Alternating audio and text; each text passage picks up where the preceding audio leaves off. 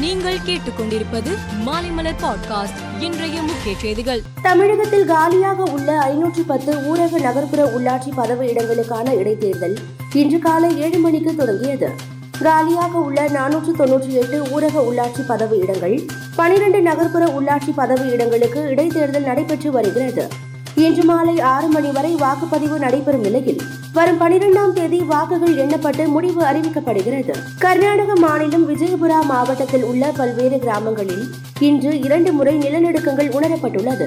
நிலநடுக்கம் ரிக்டர் அளவுகோலில் நான்கு புள்ளி ஆறாக பதிவாகியுள்ளது.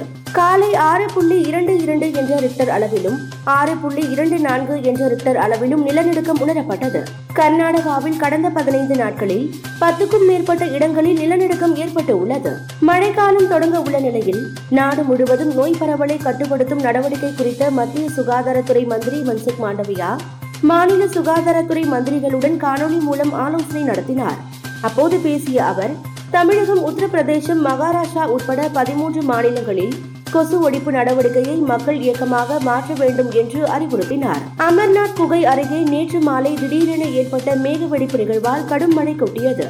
அமர்நாத் குகை கோவிலுக்கு மேலே உள்ள பகுதியில் நேற்று மாலை ஐந்து முப்பது மணி முதல் ஆறு முப்பது மணி வரை முப்பத்தோரு மில்லிமீட்டர் மழை பதிவாகியுள்ளது.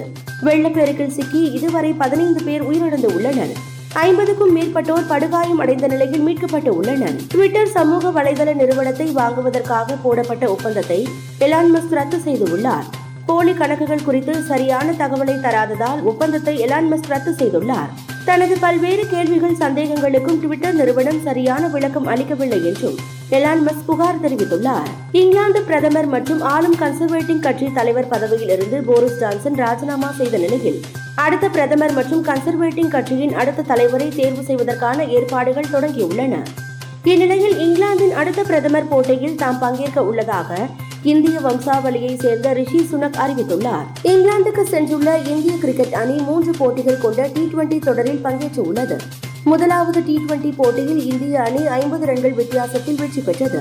இந்நிலையில் இங்கிலாந்து இந்தியா இரு அணிகளுக்கும் இடையிலான இரண்டாவது டி டுவெண்டி கிரிக்கெட் போட்டி பர்மிங்காமில் உள்ள எஜ்பஸ்டன் மைதானத்தில் இன்று நடைபெறுகிறது. மேலும் செய்திகளுக்கு மாலைமலர் பாட்காஸ்டை பாருங்கள்.